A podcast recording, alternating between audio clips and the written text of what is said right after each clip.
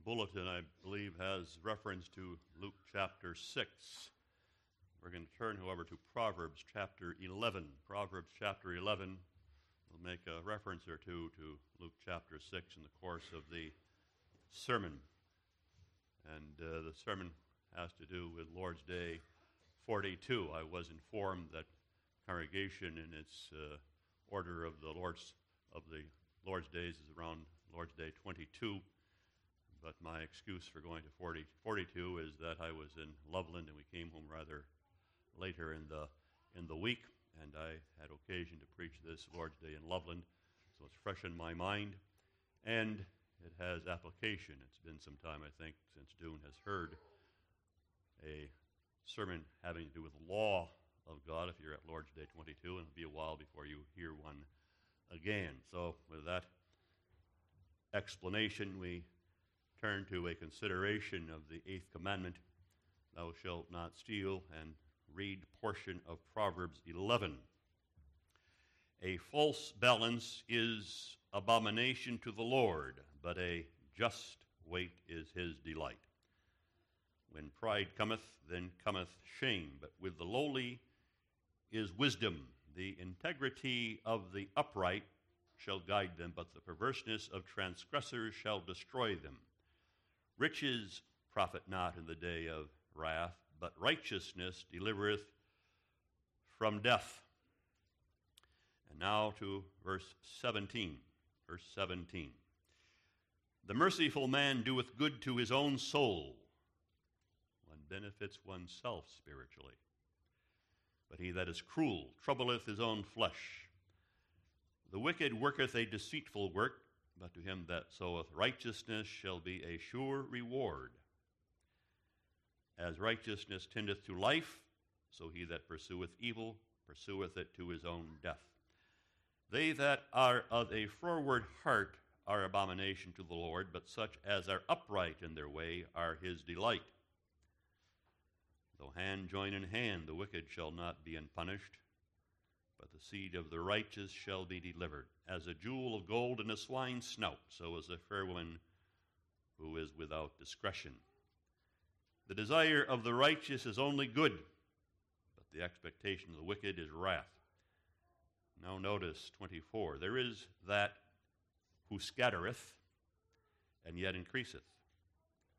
And there is that which withholdeth more than is meet, but it tendeth to poverty. It's true of agriculture too, is it not? But it's also true in the spiritual realm, in the scattering and the distribution. There is an increase spiritually, and one who will simply keep to himself will in the end impoverish himself spiritually. The liberal soul shall be made fat. He that watereth shall be watered also himself. He that withholdeth corn, people shall curse him.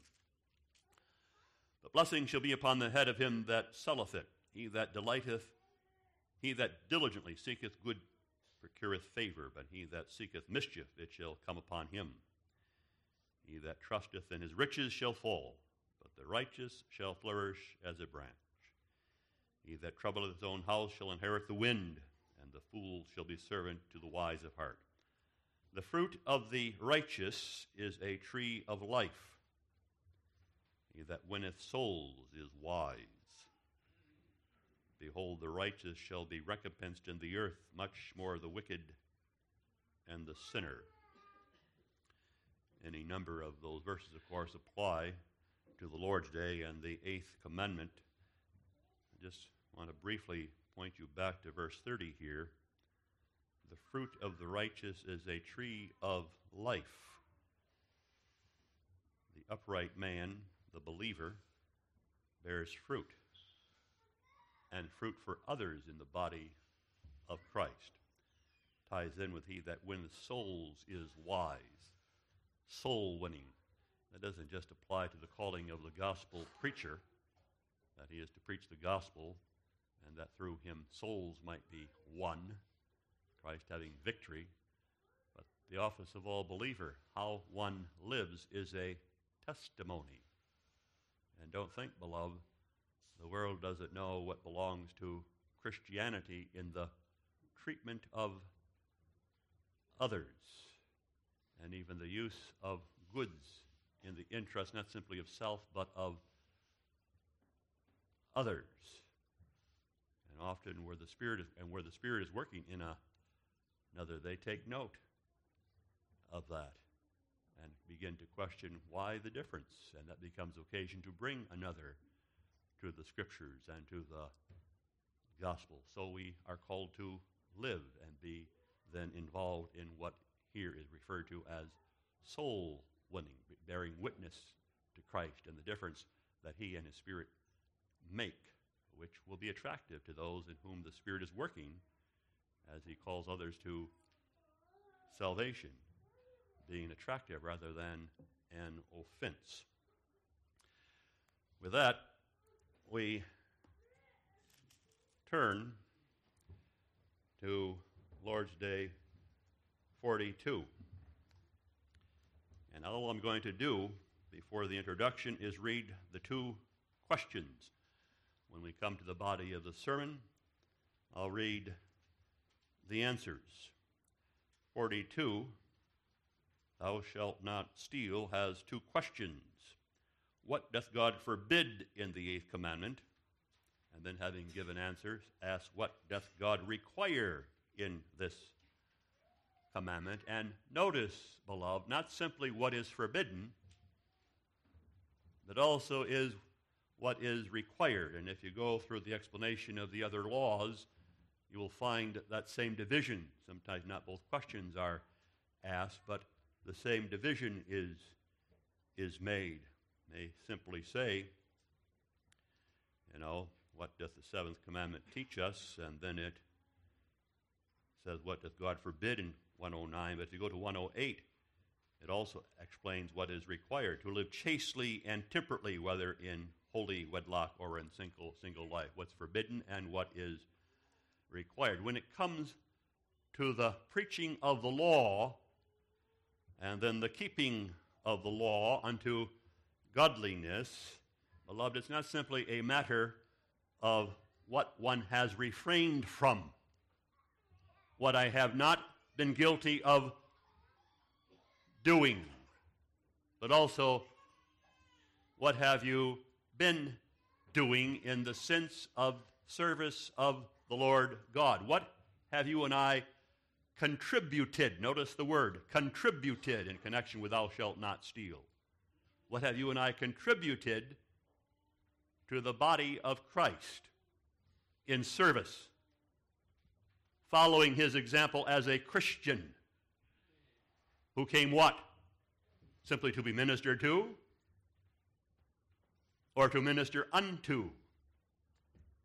It's the same Lord Christ, beloved, whose words we read in Mark, who gave us the heart of the law. the great commandment, and the second like unto it. And the heart of the law was not simply what you have refrained from, what I have not done, though that is important, what you and I have refrained from and refused to enter into what temptation, but also how have we been living and how have we been of service to the body of Christ and serving Christ himself? Love. What's the heart of love? It's not simply that we like someone. Not simply that we have a certain attitude. Love, the love goes deeper than that. It has to do with seeking the well being and the welfare of others, the whole of one's neighbor and contact, beginning with the body of Christ, but others as well. Christ himself gives us the supreme example of a sinful man who was yet pleasing to him. Ever hear of the Good Samaritan? Walking on his way to Jerusalem, up from Jericho, and a man in a ditch and the Levite went past him. and this man's other Jewish brother as well. And the Samaritan stopped, and he bent down and inconvenienced himself and gave water and clean wounds and took him back down the Jericho road to an inn and said, Care for the man, and I will pay the bill. Without ever asking who that man was, knowing that he was probably a Jew who despised the Samaritan. And the one who despised him was the one whom he helped. That's love. You understand, beloved, why that takes grace. Bring it up in the sermon again. But that's discipleship. That's what is required as we will read the explanation. That shows the evidence of the Holy Spirit. And that confronts us with the question again, beloved. What have you and I been doing of late in the service of Christ, in the ministering to others? Not simply a selfish life, taking, taking, taking. And of what benefit are you to me? But of what benefit am I to you? And you one to another. This is the law, beloved, the heart of the law from Christ's own lips, and it's explained wonderfully here in the Heidelberg Catechism. Question and answer 110. What doth God forbid in the eighth commandment? God forbids not only those thefts and robberies which are punishable by the magistrate, but he comprehends under the name of theft all wicked tricks and devices whereby we design to appropriate to ourselves the goods which belong to our neighbor, whether it be by force or under the appearance of right, as by unjust weights, ells, measures, fraudulent merchandise, false coins, usury, or by any other way forbidden by God, as also all covetousness, all abuse and waste of his they say ours, but they're His gifts given to us. So His here, God's gifts given to us. And now this, and this takes us to the heart of the law and of this commandment. What doth God require in this commandment, Christian? That I promote the advantage of my neighbor in every instance I can or may, and deal with him as I desire to be dealt with by others. Further, also that I faithfully labor so that I may be able to relieve the needy. And in accordance with that catechism explanation and on the basis of the whole of God's Word, we're going to consider the eighth commandment, what it is that God forbids, what it is that Christ your Lord requires, and why? For what reasons? There's a number of them. Now we must understand why, the number of them.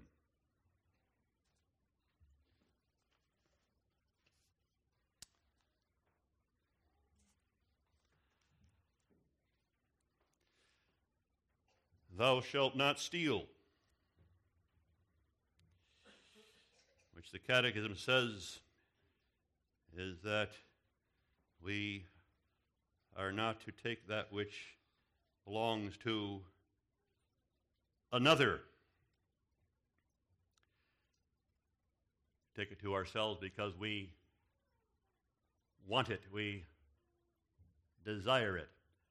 But when it, Catechism speaks of it belonging to another to appropriate to ourselves the goods which belong to our neighbor, it also has reference to what God has given that neighbor. It's his because the sovereign God distributed as he pleased and gave it to this fellow's hand to be a steward of. And it's not yours then or mine, it's his by the sovereign distribution of God. And when one involves himself in theft by some dishonest means, then one is challenging God's sovereignty of distribution. And beloved, it's a serious, serious sin. It goes back to our very origin. Beloved, it was, from a certain point of view, theft that introduced into this creation of God death and violence and all the misery that followed because our first parents were two thieves. Given the whole of creation, it's all yours, with one exception that I withhold from you that fruit on the tree of the knowledge of good and evil. That I reserve for myself, as it were. Stay away. And that too, they wanted. It was attractive to the eyes, and they developed a certain appetite for the fruit to give me temporary satisfaction. And I will make for myself the decision what's good for me and what is not. Who is God that he should make that decision for me? Challenging the sovereignty of God. That's no small sin. I remind you, beloved, on the cross, Christ Jesus died between two thieves. They were malefactors. They were murderers as well. They were willing to turn to violence to take what they wanted, but they were at heart two thieves. And one, by the grace of God and the mercy and power of Lord Jesus, was saved. But that does not take away from the seriousness of that sinner saint's life and sin.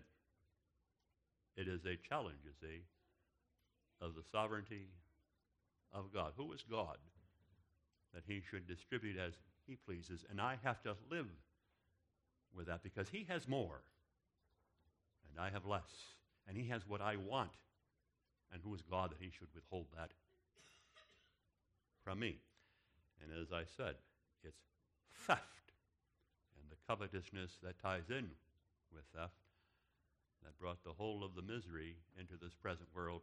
And because that spirit continues in this world, the miseries, beloved, are compounded and continue to grow day by day. The Catechism declares that God forbids not only thefts and robberies, which are punishable by the magistrates, but even those, it's going to go on to say, that the magistrate may not be aware of and does not itself punish, which does not mean you have not been guilty of theft. But God comprehends under the name of theft all wicked tricks and devices whereby one may take another unawares. One is naive. One is simple. He doesn't know. That's to my advantage and to his loss. Buyer, beware. You know, isn't that the spirit out there with many? It is, beloved, either by force or, says here, by tricks and devices. And we understand that it's able to do this by tricks and devices. One might say, well, how many of us are really guilty of taking something by force? How many of us have robbed a store or some other place by force, you know? A muzzle to a temple, your money or your life.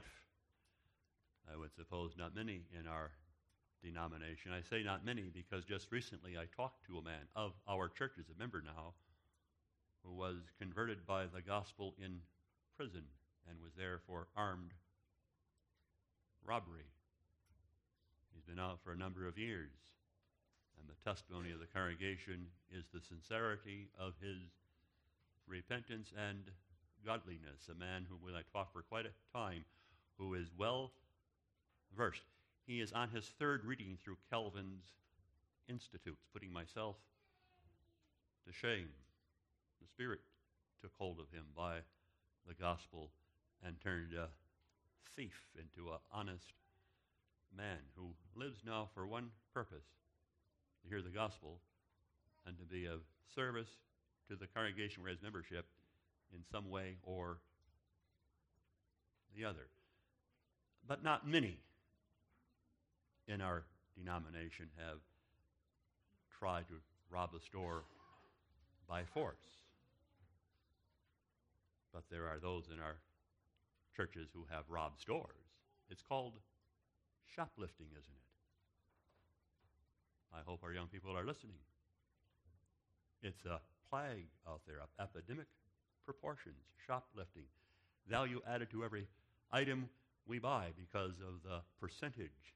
Some think almost 20% goes out the store unpaid for, not only those who are shopping, but the employer, the employees themselves. We live in a lawless society.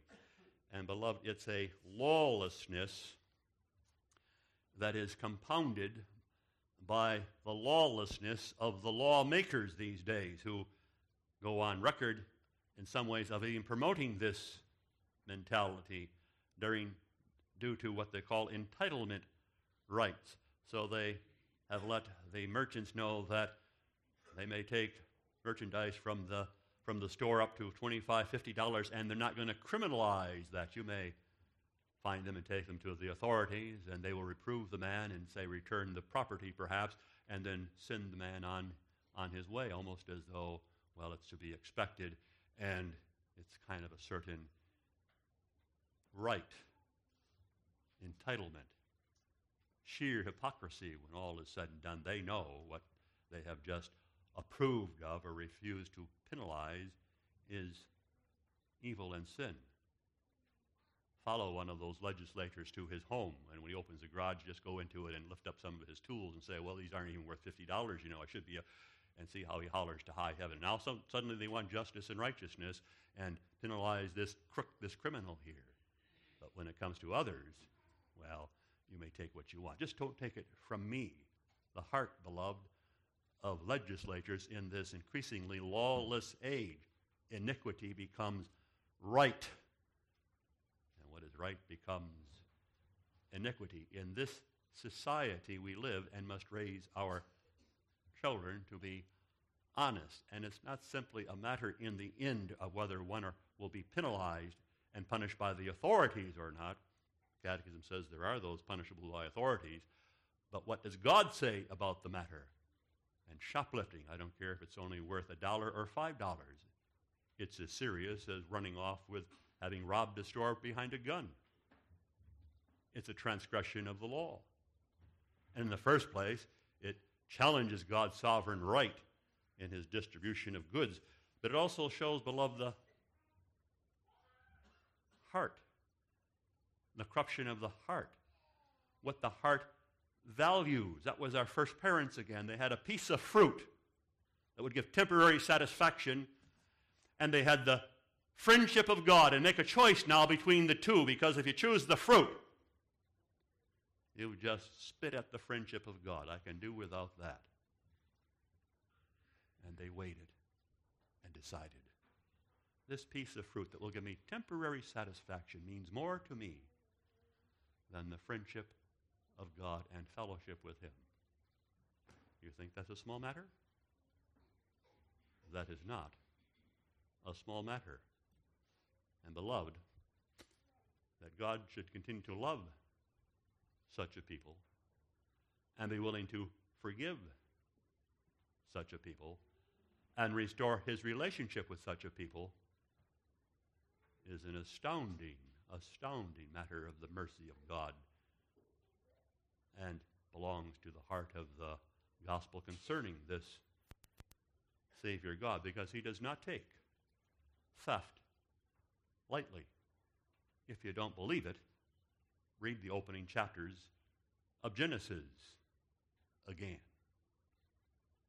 and the consequences that followed upon the whole of the human race.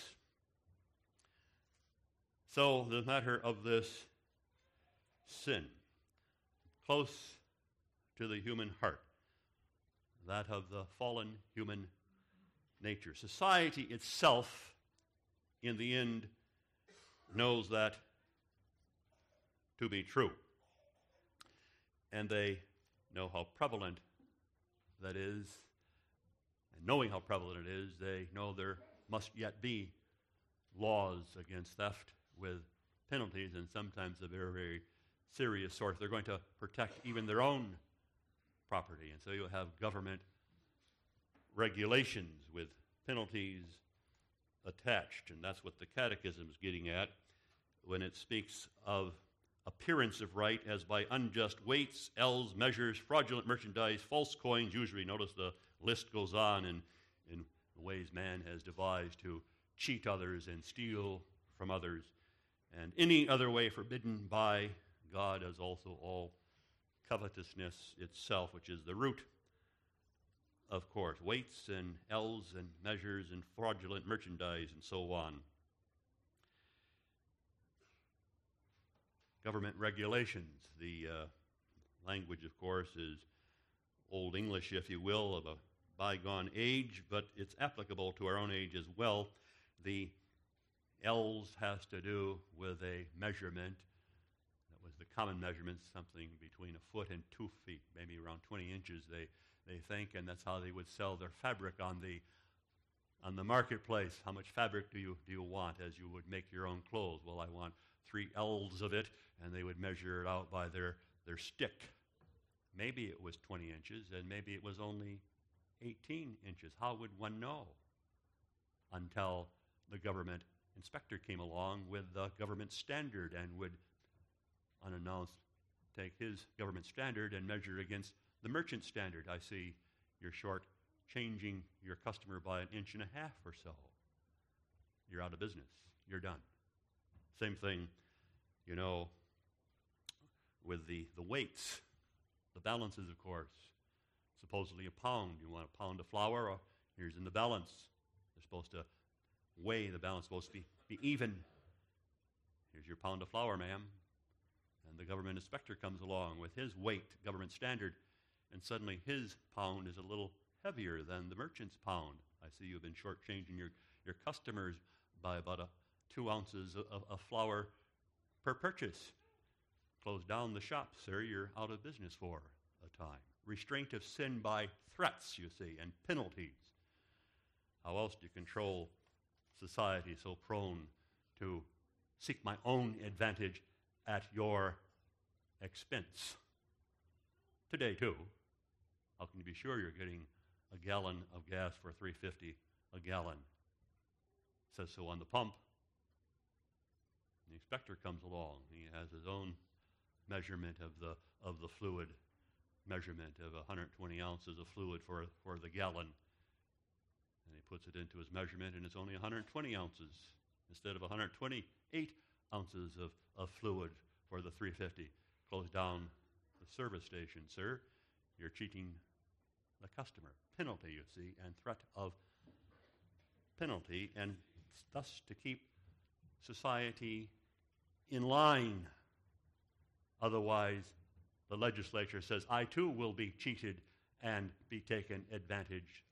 It's to my own advantage. Beloved, that's not in the end what must rule the Christian, just because if I get caught, there's going to be a penalty and maybe a heavy penalty, and who knows what it'll do my, to my reputation as well. Are we more concerned about our reputation or Christ's reputation when all is said and done? Not because it's simply forbidden and there's penalty attached, because whose we are, what God requires, and in the end, doing this will show a love and a consideration for my neighbor as I have been so loved and forgiven by my Lord and Savior for the dishonesty that dwells in my heart, into which I myself would be prone to left to myself. Indeed, not only then that which is punishable by the magistrate, but as seen by God Himself.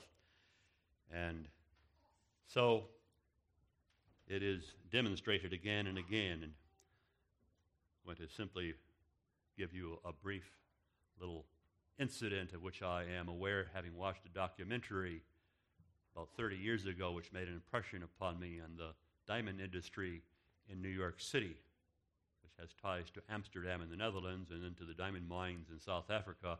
And they did a documentary on the whole diamond industry and especially on the Jewish enclave in New York City and the dealing with the, the diamonds and their professed honesty amongst themselves, these diamond merchants, as they traded diamonds and evaluated diamonds and so on. And the laws and understood amongst those diamond merchant, merchants was stringent in their chain exchanging and dealing with diamonds. And if someone was found uh, having replaced a man's diamond as they looked each other's diamonds over with an, in, with an inferior diamond for a better diamond of higher quality, he was out of the industry for, for a life. And so they kept themselves honest. But how honest were they, said the documentary. And they sent a young couple in that was engaged to buy a diamond ring, looking for a wonderful diamond. And this merchant offered them this diamond at about $8,000 back then. Who knows how much it would cost now? And then another diamond, well, that was only about 5,000. What's the difference? They're the same size. Well, this, ma'am, has a purity.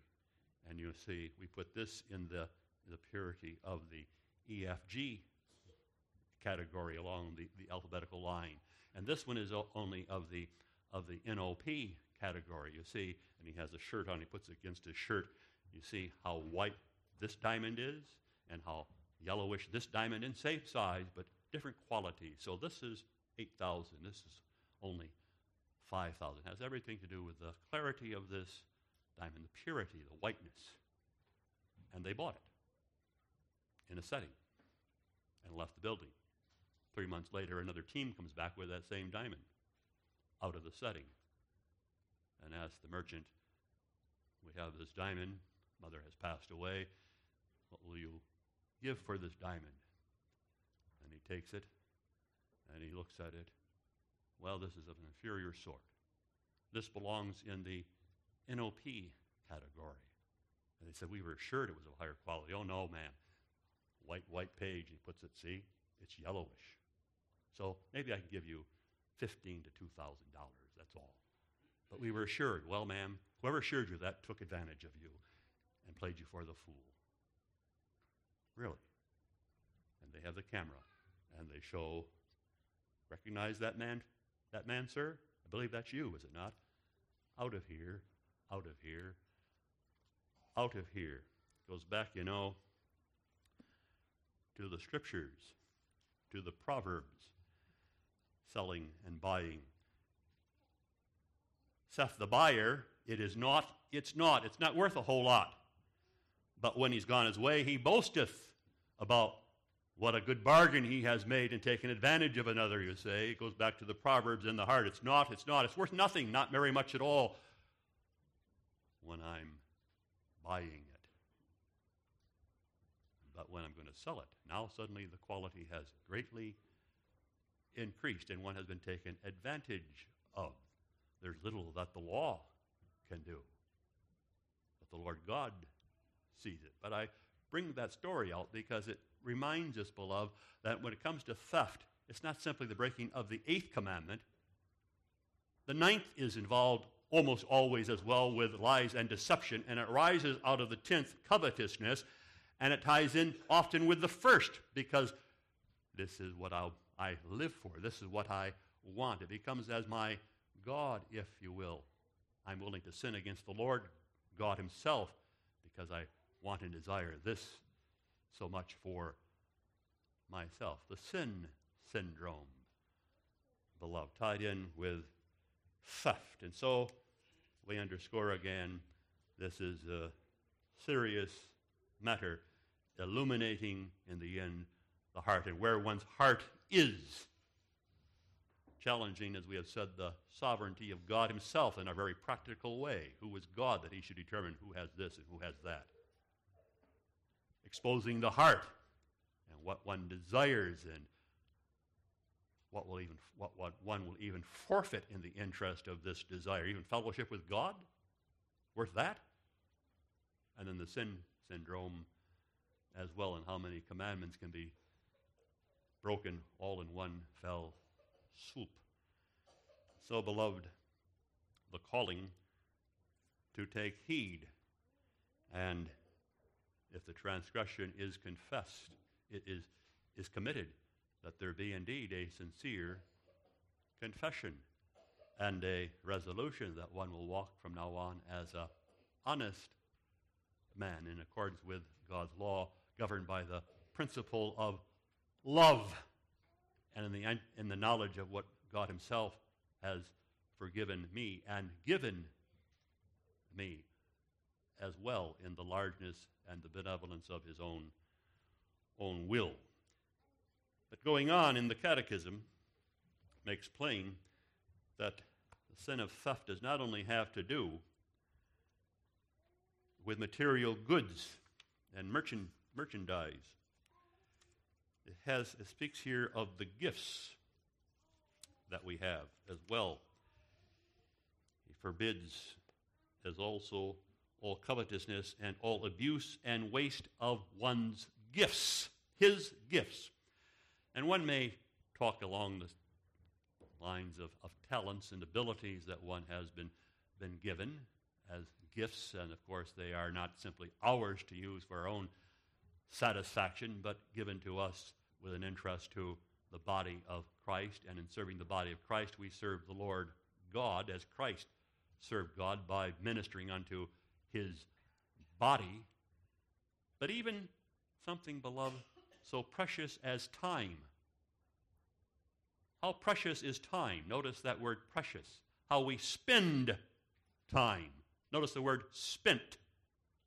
Does it profit us? Notice the word profit. We speak of time like a currency, don't we? And we ought to. We only have, you know, so many, many minutes and seconds of life, and we can just, like a prodigal, spend them. In whose interest? For whose sake? And then you come to the hour of death, and suddenly time becomes more precious, more valuable. How have I spent my time on earth? How have I spent the Lord's gift of time to me? Lord, was it simply self, self, self? Or did it have others in mind? Beginning with those loved by God and precious to Christ, my brothers and sisters of the body of Christ, and then going on as well to the other neighbors as well, but beginning with the body of Christ. At the end of a day, this day, how did I spend it? Where did I spend it? For whose profit? For your own? On the Lord's day, beloved, it can be for your own. Your own spiritual profit. Because if we are benefited ourselves spiritually and profit, we have more to distribute to others with others in mind, with the body of Christ. But you know, you understand, our mentality must not be this when we have free time. And it's always simply a matter of, I go a fishing. There was a disciple, you know, who said that. I go a fishing. And at that point, mainly, he meant I'm going to spend the rest of my life fishing. But that wasn't the Lord's will for him, was it? To spend the rest of his life simply fishing, though he would have used that for a livelihood. Simon Peter and the others in the boat, I have another purpose for you. You're going to serve my church in the ministry of the gospel. You're going to fish for men and be of service to me by serving others in that way. But for us, too, every spare moment I go fishing or hunting. Nothing wrong with such in themselves, beloved. There's many things not wrong in themselves. Sports isn't wrong in themselves. But how many hours spent and spent and spent? And then after you've developed your own skills to sit down and watch and watch and watch. And in the Lord's day, too. The games, you know. And then tomorrow you can talk, simply spend hours and hours listening to them talk about the trivial pursuit and profiting whom and how. A place, beloved, certainly has a place, sports and so on, but how large a place and to whose profit in the end? Or is it merely a waste of the gift given to God, even reading? And here I have to preach to myself, myself rather than to my brothers who like to, who like to hunt and fish. Nothing wrong with reading. Read, as the teachers tell their students, read. But hour after hour after hour, and my whole life is in books. What kind of books? Of any spiritual profit at all? Or just escapism? A waste in the end, if that's all one is involved, becomes indeed a transgression. The waste of God's good gift of time. And of the buying of books, there is no end. And it's not wrong to buy hunting equipment and sports equipment and books. But what if it shortchanges me when it comes to the collection because I've spent so much on myself with this paraphernalia? I don't have anything really left for the kingdom, or very, very little, because I've taken care of myself. First, you know, transgression, beloved, of the eighth commandment. Where are our priorities when all is said and done? What's first? And then the other to be used with a wisdom for recreation and so on, but with the interest of reviving oneself for the sake of the service of the kingdom.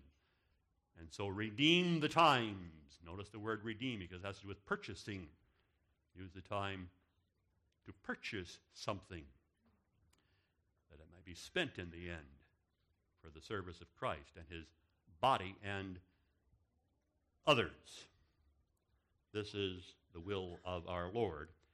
And that brings us to the transition from what is forbidden to what doth God require. And we have talked to some, we've considered to some extent what God requires already, but it's especially made explicit here in question answer 111. What does God require in this commandment? That I promote the advantage of my neighbor in every instance I can or may, and deal with him as I desire to be dealt with by others. That's penetrating. That's shrewd. That's insightful. And my old man, by which I don't refer to my father, isn't so happy with that. I much prefer, beloved, by my human nature, that you read it this way that you promote my advantage in every instance that you can or may, and deal with me as I as you desire me to deal with you. That reading appeals to me. That you'll deal with me with understanding and patience and every consideration and seek my advantage. I can live with that. But that's not how it's read. It reads that I'm supposed to promote the advantage of my neighbor in every instance I can, and I'm supposed to deal with him as I desire to be dealt with. Beloved, that's not simply a horse of a different color.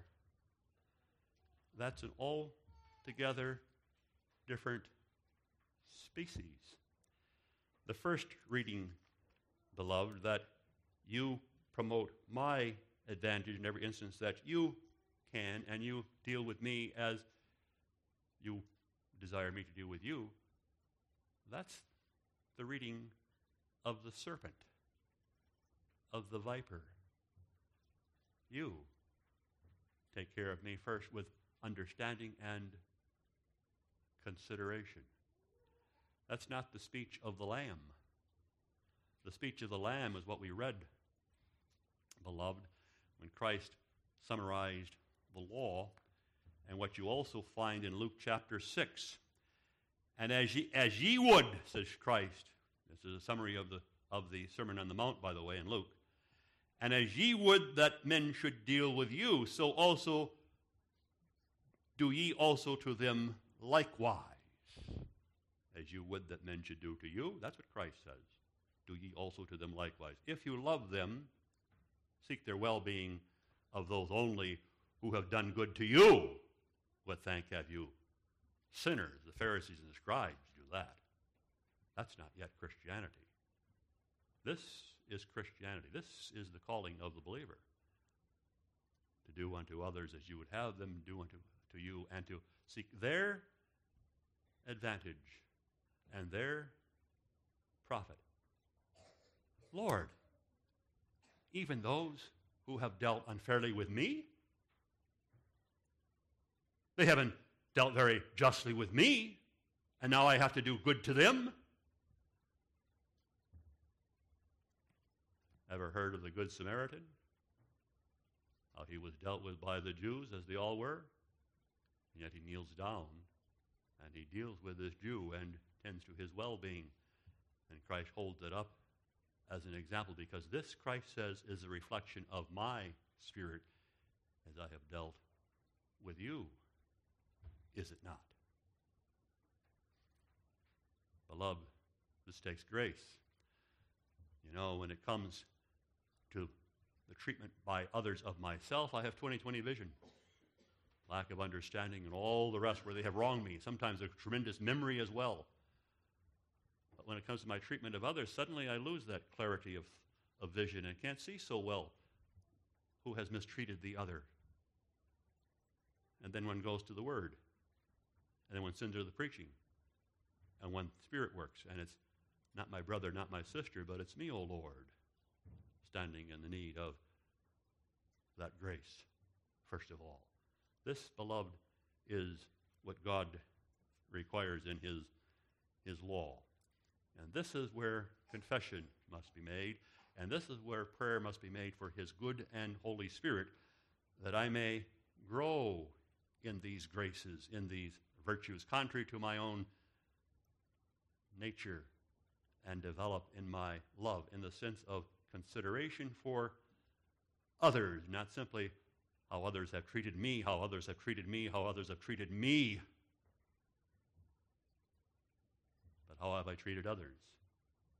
Even those perhaps who have mistreated myself or spoken evil as the display of Christ Jesus. This is our calling, and this, as I say, is what shows his Holy Spirit working properly. And this is pleasing to the Lord. There are those, you know, who have spent themselves in the service of Christ.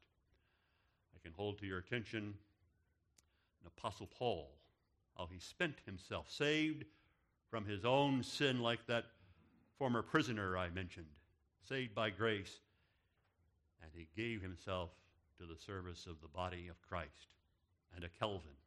But, beloved, it's not simply these great theologians. It has to do with the common member of the pew. Ever hear of motherhood? And the service of the mother spending her time for whom? The little ones. Coming to the end of the day. Have you done so perfectly? No, Lord, I have not. Forgive my imperfections, but beloved, when the mothers of Israel give of themselves in answer to the demands of their children and teach them God's word. Don't think the Lord does not approve, as that's mixed with prayer for forgiveness and for His Holy Spirit, and then continuing to labor at one's own expense, draining oneself perhaps, because this is my calling, and these belong to the Lord Jesus, whom I love, them and the children as well. Motherhood, the price above rubies, and the grace is given to spend oneself, and there is a fruit in the end, a profit, is there, is there not, and its own reward, as Scripture speaks of it, by God's grace. Why? Why do this? I could say because God says so. He's the sovereign God. He's God, I'm man. God says it, you do it.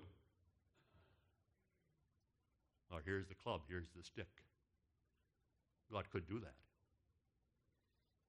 But he does more than that, doesn't he? He reminds us I am your God. I delivered you from the land of Egypt and from the house of bondage, and I set you free. And I did that at great cost. In gratitude for what I have done for you and begun in you, return this service to me in Christ's name, in gratitude. But even in the sense of it will profit, it will bear spiritual benefits like the planting of seed. You plant scarcely, little harvest. Plant abundantly, and the Lord will also bring forth an abundant harvest as well. Spiritually profiting one. Growth, beloved, but not only for self, but for the others as well. But in the end, I hold before you the cross of Christ Jesus. That's crucified, as I said, between two thieves. The Lord of all, the Lord of all, whole of creation was his as the Son of God. And mankind stripped him naked, took from him everything he had, would leave him with nothing at all. And what does he pray? Father, forgive them, for they know not the enormity of what they do. And his prayer was heard. And we, represented by those thieves, and especially by the one on his right, are saved and receive the everlasting inheritance from this Christ, this Lord, died in our stead. God gave him, beloved. God so loved. God so gave. All that we have is his. Shall we not serve him? Pay heed, beloved, to the word. Amen. Our Father who art in heaven, we thank thee for thy word, the gospel itself, Christ Jesus. We are powerless apart from his Spirit. Grant us that Spirit. And so may we go forth and show whose we are, even in our dealings one with another, and governed by that truth of self denying love. In Jesus' name, amen.